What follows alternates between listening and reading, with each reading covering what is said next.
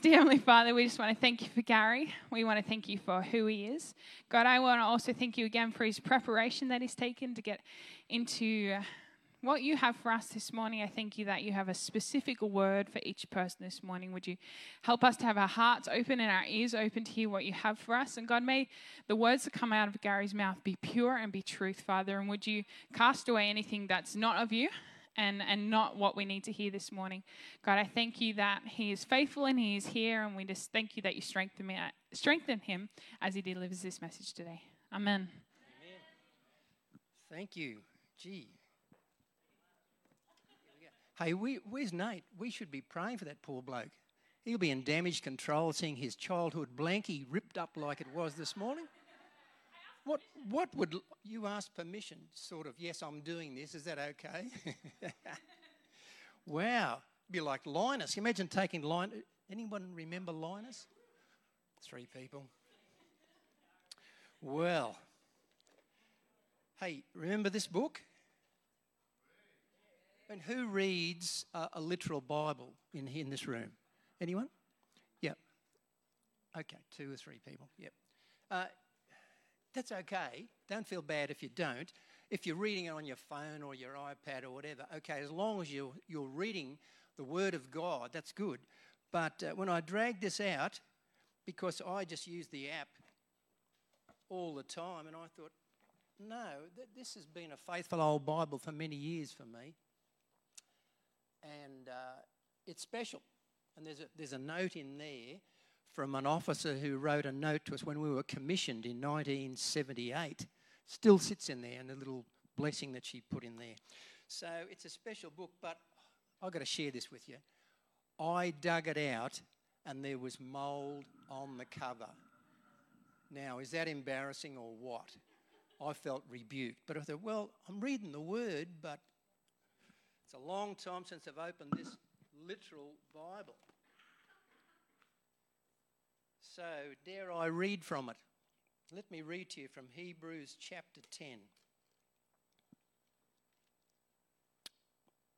Therefore, brothers and sisters, since we have confidence to enter the most holy place by the blood of Jesus, in a new or by a new and living way opened for us through the curtain, that is, his body, and since we have a great priest over the house of God, let us draw near to God with a sincere heart in full assurance of faith, having our hearts sprinkled to cleanse us from a guilty conscience and having our bodies washed with pure water.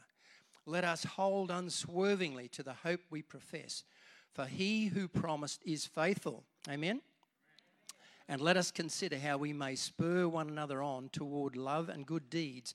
Let us not give up meeting together, as some are in the habit of doing, but let us encourage one another.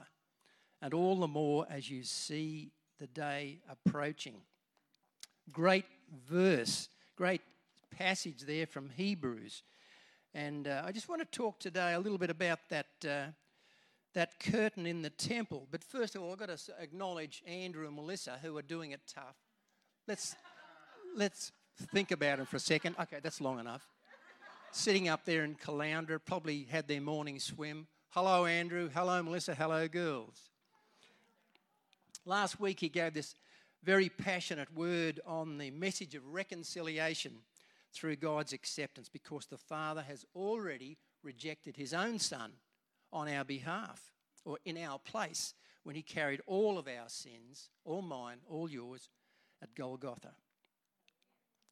Anyway, could we put up that first slide? Thank you, Adam. There you go. How many per- people in the room this morning still have curtains in their house or the unit or where they live? You got curtains? A few people have curtains. They seem to be disappearing, right? Get the dust, so everyone's got blinds or shutters or whatever. We've got blinds and shutters. We must be rich. but uh, the only time you've probably seen a curtain like that, it probably wasn't in your lounge room. You're probably sitting in a theatre and you're waiting for a band or a musical or a play or a movie or something like that to happen. And we've sat there waiting for it to part or to be raised to reveal what's behind it, what special thing is back there. Can you imagine if just one person in the audience was selected and they said, okay, you, you get to come behind the curtain. Everyone else, just talk amongst yourselves. That is crazy. Of course it is, because you've paid good money to go and see Midnight Oil or any other legend band. But we're going to look today at another significant thing in this timeless story that we retell every Easter, at least. This timeless story is what we might call a dangerous idea. If you've ever watched the ABC program uh, Q&A for any length of time, you'll know that they have period- periodically hosted an episode known as the Festival of Dangerous Ideas. Anyone heard of that? The Festival of Dangerous Ideas it was co founded by the Ethics Centre and the Sydney Opera House in 2009. And they have invited panellists from a range of backgrounds and opinions uh, to debate the radical, the ridiculous, and the revolutionary. About 2,000 years ago, the Jewish nation was confronted by a very dangerous idea, which some of them admired and others rejected. Their response being to torture then nail this young Jewish man to a piece of wood to slowly die over a period of six hours for allegedly being a heretic, a madman, a revolutionary who challenged the accepted religion of the day. This young bloke left a small number of followers behind who dared to believe his claims of being Yahweh's only begotten son. In 2014, Peter Hitchens, who is a British journalist, took part in one of these Festival of Dangerous Ideas. He's worth Googling, by the way. Uh, we're going to play a bit of this, if we can get it up there. Thanks, Adam. It's very quick, so don't... Which so-called dangerous idea do you each think would have the greatest potential to change the world for the better if it were implemented? Peter. The most the most dangerous idea in human history and philosophy remains the belief that Jesus Christ was the Son of God and rose from the dead. And that is the most dangerous idea you will ever encounter. I have to agree with that. Just quickly, uh, I, I think you can't really leave it there. Why dangerous? I can't really leave it there because it alters the whole of human behavior and all our responsibilities. It turns the universe from a meaningless chaos uh, into, a, into a designed place in which there is justice and there, and there is hope and therefore we all have a duty to discover the nature of that justice and work towards that hope. It alters us all. If we reject it, it alters us all as well. It is incredibly dangerous. It's why so many people turn against. That's what you call opportunity, eh? Taking opportunity, using his celebrity as currency to say something very succinctly and slip it in there. And you can imagine what Germaine Greer thought of that. She was sitting right beside him. Hello. Pretty radical idea. The day this radical Jewish person died became more and more weird by the hour. If you read the story or heard it a number of times, first of all, he's got a sign over the top of his head which says King of the Jews. Pretty odd for someone who's being punished as a common criminal. Throughout the day, this son of Mary and the carpenter from Nazareth, Joseph, uttered seven things while he's nailed to a cross in total agony and confusion he says these things Father, forgive them. They have no idea what they're doing. He says, Today you'll be with me in paradise. That's to one of the other guys nailed to another piece of wood beside him who got this revelation this guy is who he says he is. And he says, Remember me. So that was Jesus' words to him. Then he says to his best mate, John, and his mum, he said, Woman, here is your new son. In his agony, he still totally obsessed and passionate about reconciliation and ownership. People being, the scriptures say that God places the solitary in families. You see evidence of that in churches like here all the time.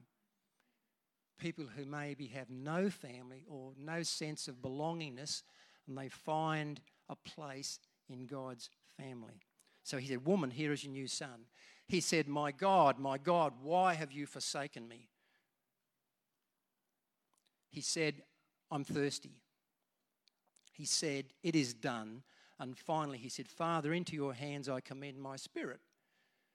So this is getting a little weird. A guy who's dying with his last breath, he's talking to people and saying things. Then from midday, to make it even more weird, there's a total eclipse of the sun for three hours.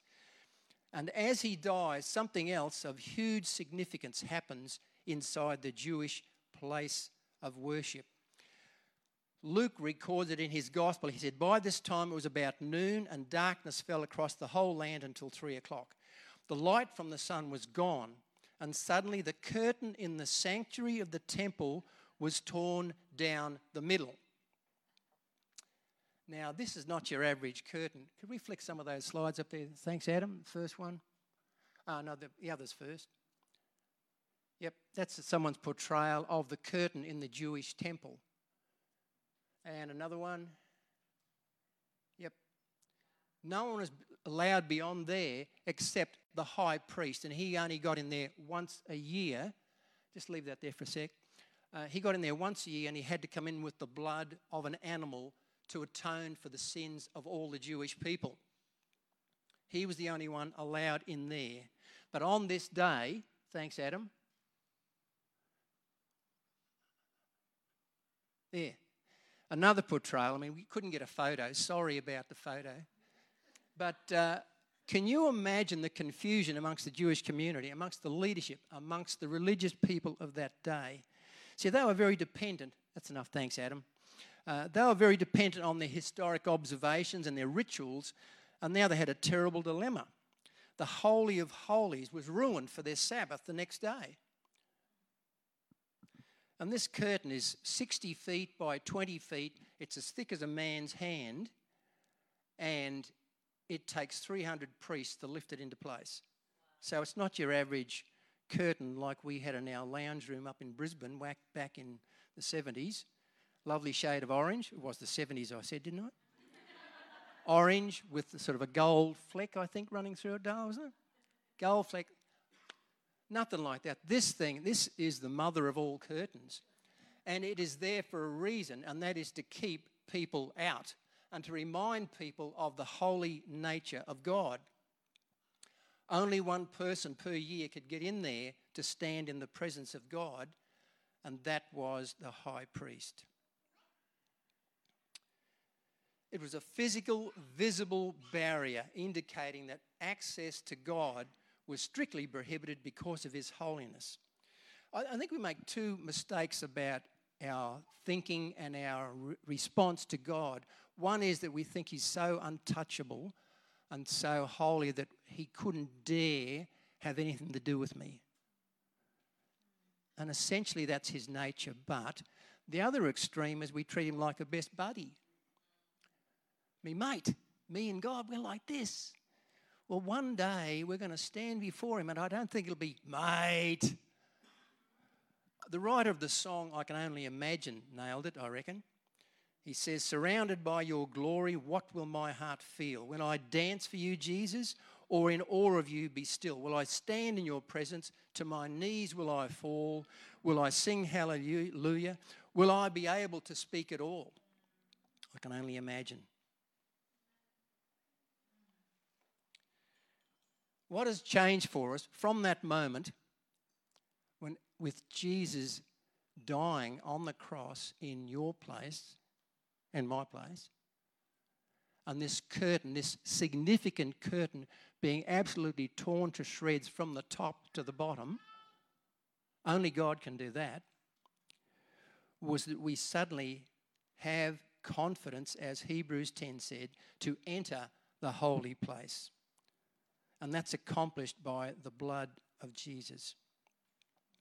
Now, friends, the sad thing about this tearing of the curtain is this the church maintenance team would have shaken their heads in disbelief, slowly walked in and said, Look at this mess, and set about putting another curtain in its place.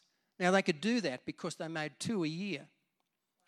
They had a spare, they carried, well, carried, they kept a spare.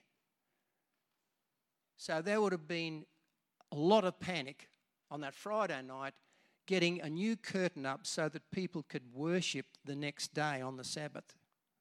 Otherwise, people would just wouldn't dream of walking into even the outer court There was a special court there for women, sorry, girls, and Gentiles. See, everything about the Jewish temple screamed separation. Separation. A representation by one male.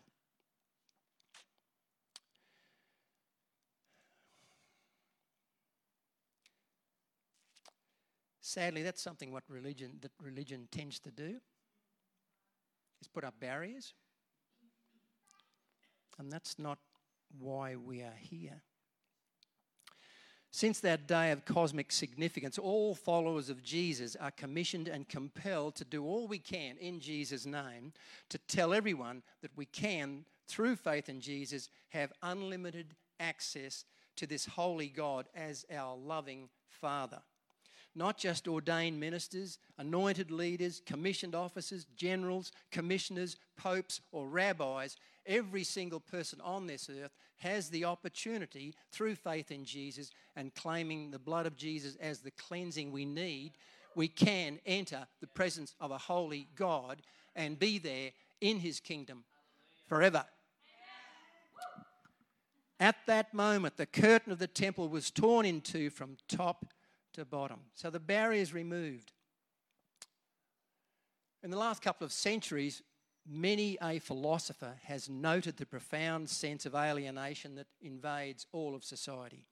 Men and women alike feel a powerful disconnect between each other, as well as between themselves and their occupations, society, and purpose.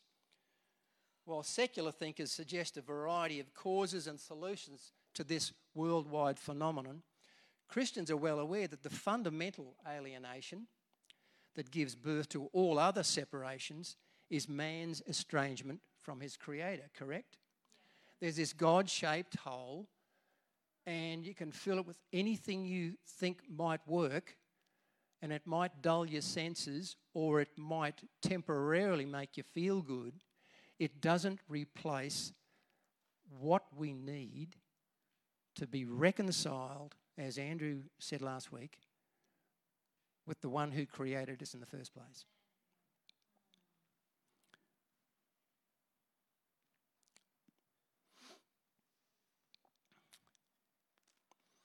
No, I said that. Did I tell you it was 60 feet long and 20 feet wide? You can do the math to convert it to metric. We've only been in metric since 1966, but hey. My surfboard is six foot eight long. The surf culture, oh, I'm getting off the track. we stick with feet and inches and surfboards. Why? I don't know, but I'm comfortable with it. Such a curtain had ne- could never be torn in two by the hands of men or women. Only God can tear apart a curtain like that.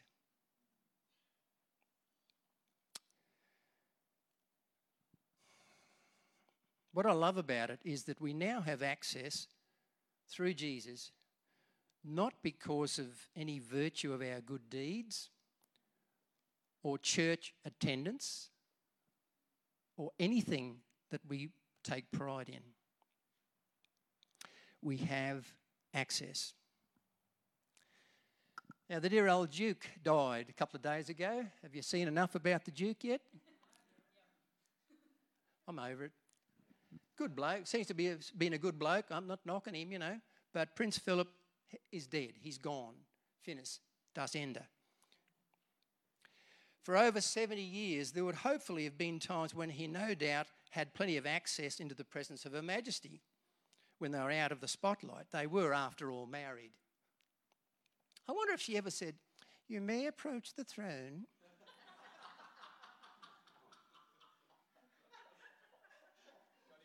And I can imagine him closing the door and saying, Liz, you're taking yourself a little too seriously. Come on, give me a break. Now let's have some breakfast. What would it be like for we common folk, the hoi polloi, to enter Buckingham Palace? Major Tom was invited there not too long ago before he died, remember? The old fella?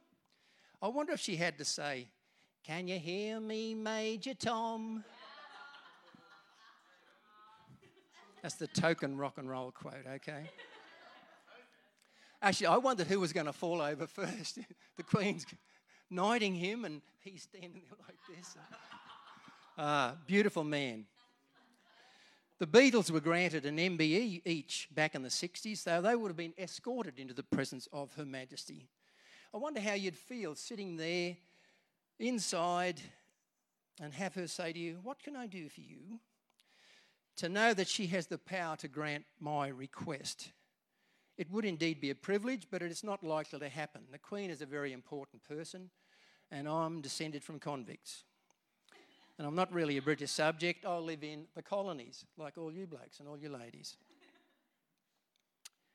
I do not have the standing in any sense to gain an audience with the Queen of England. It does not belong to me. But in the eyes of God, I have standing through the blood of Jesus to enter the throne room of heaven and stand before or kneel before this holy God who loves me in a way that I cannot fully get my head around. Now we can go directly to God anytime as long as we go in the name of Jesus, claiming nothing but the blood of Jesus as the only ground of admission.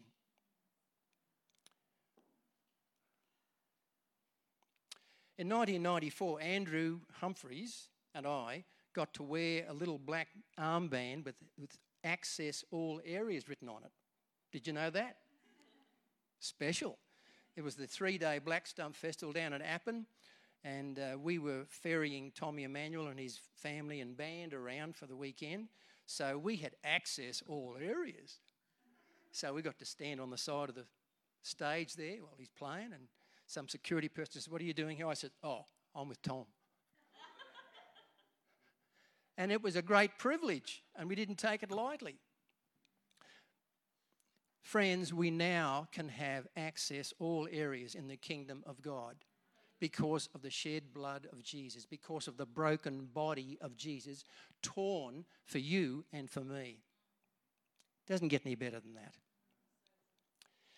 If we can learn anything from the story in John chapter 4 about Jesus talking with a Samaritan woman at a well outside of a town called Sychar, it is this nationality, culture, gender, your lifestyle or your past no longer prohibit you from stepping into the presence of this omnipotent, holy God who opened the way by taking on human form and wearing your and my penalty for our collective sin.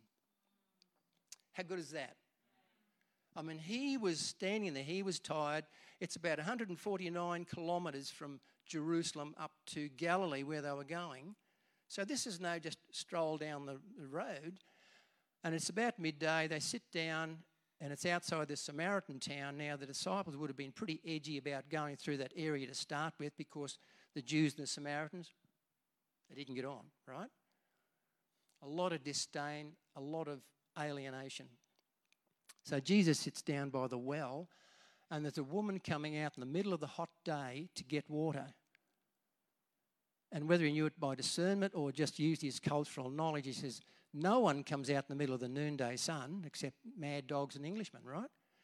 And this woman comes out to get water in the middle of the day, and he engages in conversation, asks her for a drink. She's amazed. She's thinking, hang on, I'm a Samaritan and I'm a woman, and he's talking to me. He was reconfiguring, rejigging how we do relationship. To him, he's going, I don't care whether you're a Samaritan or a Chinese. We're all God's kids and we're all alienated and we're all needing to be reconciled with our Holy Father. And that's what Jesus was talking about to her. You got to feel for the disciples. They had to go into Sychar, that town there, to buy food. That'd be a bit freaky, wouldn't it, eh? Like walking into the Broncos dressing room to get something? No, forget it. Hebrews chapter 6 says that our anchor, this hope we have, is an anchor, and it's firm because it's lodged behind the curtain in the very presence of God. We have this anchor that cannot be moved. The Lord Jesus, who is our high priest, opened the, the way into the presence of God. We're going to sing a song in a sec, so if the band wants to come up. In 1834, Edward Mote wrote the words of a poem that became a famous gospel song. We're basing this song on these words. It says, My hope is built on nothing less than Jesus' blood and righteousness. It's not mine, it's not my deeds, it's not my membership in the Salvation Army. Anything I've achieved, anything I've said that's been good, doesn't count. I'm totally depending on Jesus. I dare not trust the sweetest frame, but wholly lean on Jesus' name. Then the second verse says, When darkness seems to hide his face, I rest on his unchanging grace. In every high and stormy gale, my anchor holds within the veil. It's the presence of God. On Christ, the solid rock, I stand. If it's possible you feel such a great weight of sin that you wonder if Jesus would receive you. Perhaps you think your sins are too great, your transgressions are so many, you've slipped so far, you've walked away, you've cursed him, you've absolutely alienated yourself from him. That's okay. Because Jesus took all of that alienation and all that crap and all that sin and all that disobedience and all that anger, and whatever else it is that we wear on his body on Calvary. We don't have to pay for it anymore because he has done it.